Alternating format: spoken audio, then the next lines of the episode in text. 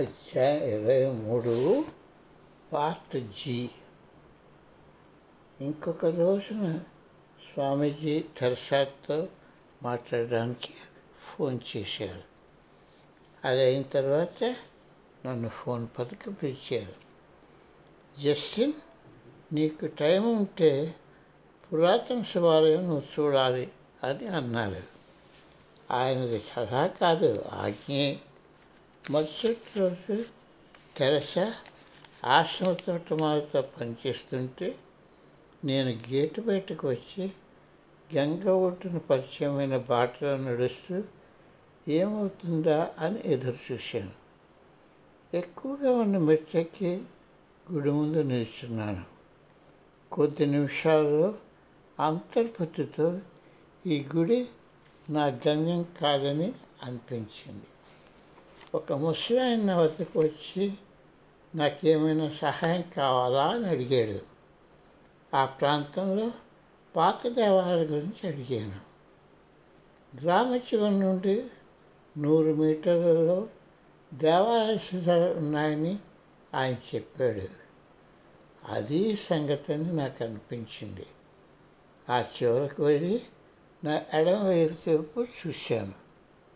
అక్కడ tennis court సైజులో ఉన్న జాగాలో భూమి నుండి ఐదు అడుగుల ఎత్తులో రెండు శిథిలావస్థలో ఉన్న గోడలు ఉన్నాయి.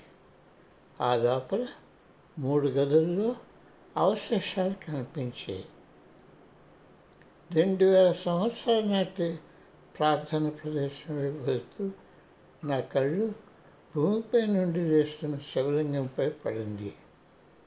ఆ నిమిషం నుండి నా మనస్సు తీవ్రమైన ప్రశాంతతను పొందింది.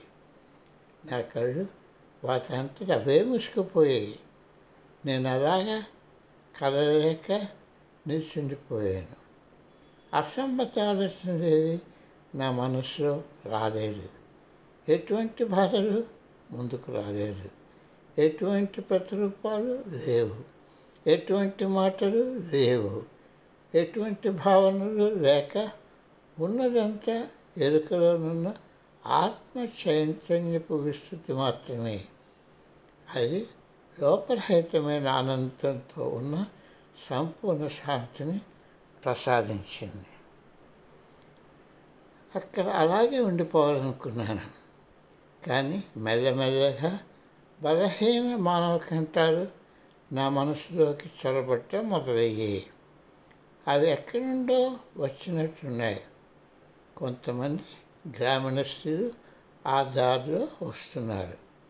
అప్పుడు నా మనస్సు ఊరుతులాడింది ఒక ప్రక్క నా ధ్యానాన్ని కొనసాగించాలని ఉంది కానీ వారి దారి మధ్యలో నిల్చొని వాళ్ళ దృష్టిని ఆకర్షించడం ఇష్టం లేదు. అయిష్టంగా నా జాగ్రత్తను ఈ లోకంలోనికి తిరిగి తీసుకుని వచ్చాను. ఆ బృందం నా ప్రక్క నుండి వెళ్తుంటే నేను తిరిగి ఆశ్రమం దారి తీసుకున్నాను. తిరిగి వస్తున్న దారిలో అంత శాంతి నాతో ఉంది. ఆఖరిలో అది జ్ఞాపకంలో ఉండిపోయింది. నేను తిన్నగా స్వామీజీకి ఫోన్ చేయడానికి వెళ్ళి జరిగిందంతా ఆయనకు చెప్పాను. నీ కృతజన్మలో నీ సాధన అక్కడ చేసేవు అని ఆయన చెప్పారు.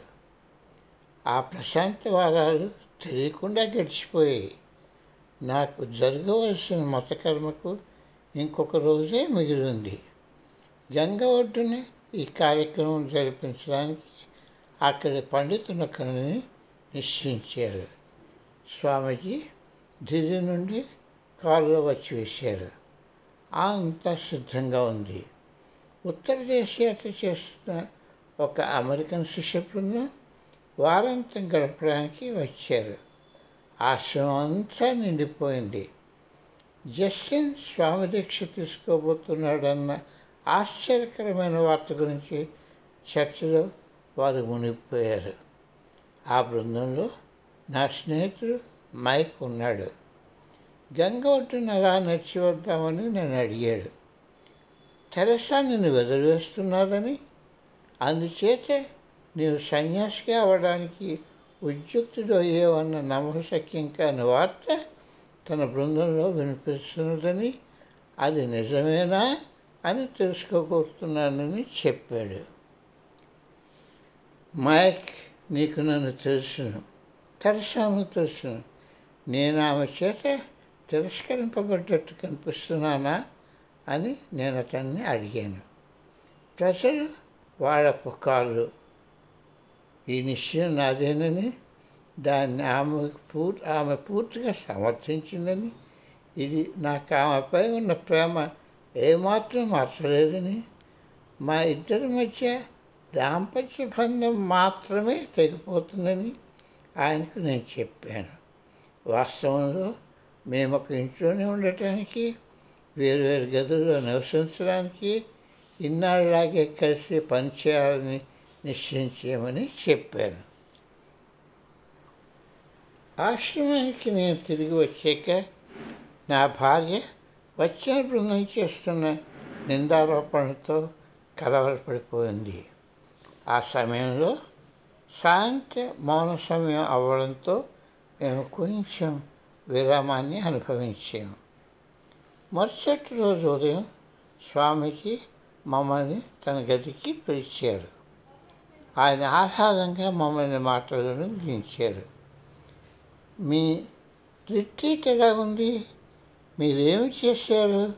కార్యక్రమానికి అంతా సిద్ధమేనా? అని అడిగారు. అప్పుడు ఆయన సూటిగా ఒక ప్రశ్న వేశారు. జస్టిన్ నువ్వు ఈ కార్యక్రమానికి సిద్ధమేనా? ఆయన ప్రశ్న అమాయకంగా కనిపించినా దాని వెనుక ఏదో గూఢార్థం ఉందని నాకు అనిపించింది. ఏమాత్రం సంశయం లేదు స్వామీజీ అని జవాబిచ్చిన దివ్య విమర్శనంలో నాలో కలిగిన భావన మరలా బాధించింది. నువ్వు కాషాయస్తులు ధరించాలని తెలుసును. నువ్వు ఎటువంటి యూనిఫామ్లా కనిపించే వాటిని వేసుకోవడానికి ఇష్టపడవని నాకు తెలుసును అని ఆత్మీయత అన్నారు. నిజమే స్వామీజీ నాకు యూనిఫామ్స్ అంటే మంట. బహుశా నేను కాషాయ డ్రెస్ వేసుకుంటూ అది చిన్నంగా నిలుస్తుంది. నేను కాషాయ డ్రైవర్ వేసుకుంటా అది చిన్నగా నిలుస్తుంది అని నేను ఆతృతో జవాబు ఓ అది వీలు పడుతుందేమో నాకు తెలియదు నిజం చెప్పాలంటే అది కుదరదు అంటూ ఆయన తలను మెల్లగా పంపిస్తూ చెప్పారు. ఎలాగో సర్దుబాటు చేసుకోవచ్చని అనుకుంటున్నాను అంటూ ఊపిరి నాపుకుంటూ నేను జవాబిచ్చాను. నువ్వు త్వరలో ఇంగ్లాండ్కి వెళ్ళి వైద్య అధ్యాపక బృందంలో ఉండాలి కదా అంటూ గంభీరవదంతో ముందుకు వంగారు. అవును నేను జనవరి నెలలో చేరుతాను. లండన్లో మూడు సంవత్సరాలు పని చేస్తాను అని నేను జవాబిచ్చాను. ఆయన ఆలోచన తర్వాత ఎలాగుందో తెలియక కొంచెం గాబరా పడ్డాను ఏమైనా తప్పుందా? లేదు అలాంటిదేమీ లేదు. కానీ నీకు తెలుసుగా బ్రిటిష్ దేశస్తులకు స్వాములంటే గిట్టదు. వారికి భారతీయుది ఎటువంటిది నచ్చదు. కానీ నువ్వు వాళ్ళ వైద్య బృందంలో ఉండడానికి అంగీకరించావు.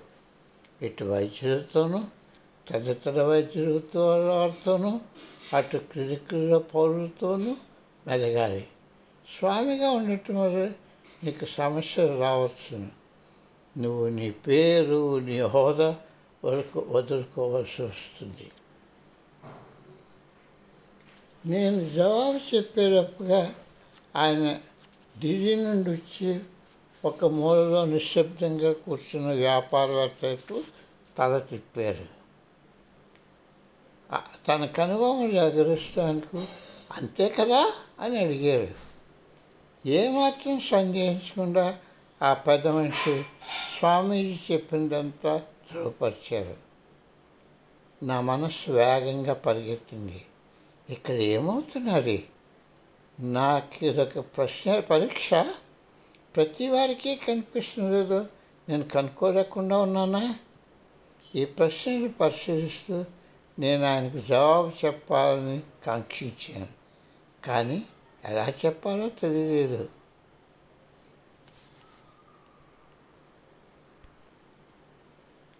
ఇప్పుడు ఒక మంగళవాడు నీ తలను గుండు చేయడానికి సిద్ధంగా ఉన్నాడు అంటూ అధికార స్వరంతో అన్నారు. సన్యాసాశ్రమతంతో సాంప్రదాయకంగా గుండు చేస్తారన్న విషయం మర్చిపోయానని నేను గుర్తు తెచ్చుకున్నాను. నువ్వు పన్నెండు సంవత్సరాలు గుండు చేయించుకొని ఉండాలి. బ్రిటిష్ వాళ్ళకి గుండు నచ్చమని నీకు తెలుసు తెలుసు కదా అని స్వామీజీ కొనసాగించారు. కొసాన కూర్చున్న భారతీయుడు మర్యాదగా తల పంకించాడు నువ్వు తెరసా పన్నెండు సంవత్సరాలు ఒకరినొకరు చూసుకోలేరు మాట్లాడుకోలేరు కూడాను అని సౌమ్యంగా చెప్పి కుర్చీలో వెనుకకు జారగదపడ్డారు దాని తరువాత స్తంభించిన నిశ్శబ్దం ఈ ఆఖరి ఆవశ్యకత నా మనస్సును ఒక్కసారి కుదిపివేసింది. సాంప్రదాయబద్ధంగా సన్యాసులు గృహాన్ని స్నేహితులను బంధువులను పన్నెండు సంవత్సరాలు చూడరని నాకు తెలుసును. కానీ ముఖ్యంగా భారతీయతలకు ఈ నిబంధన తరచుగా మార్చుతుంటారు. స్వామీజీ చెప్పదలుచుకున్నంత పూర్తి చేశారు. ఇప్పుడు నన్ను నాది.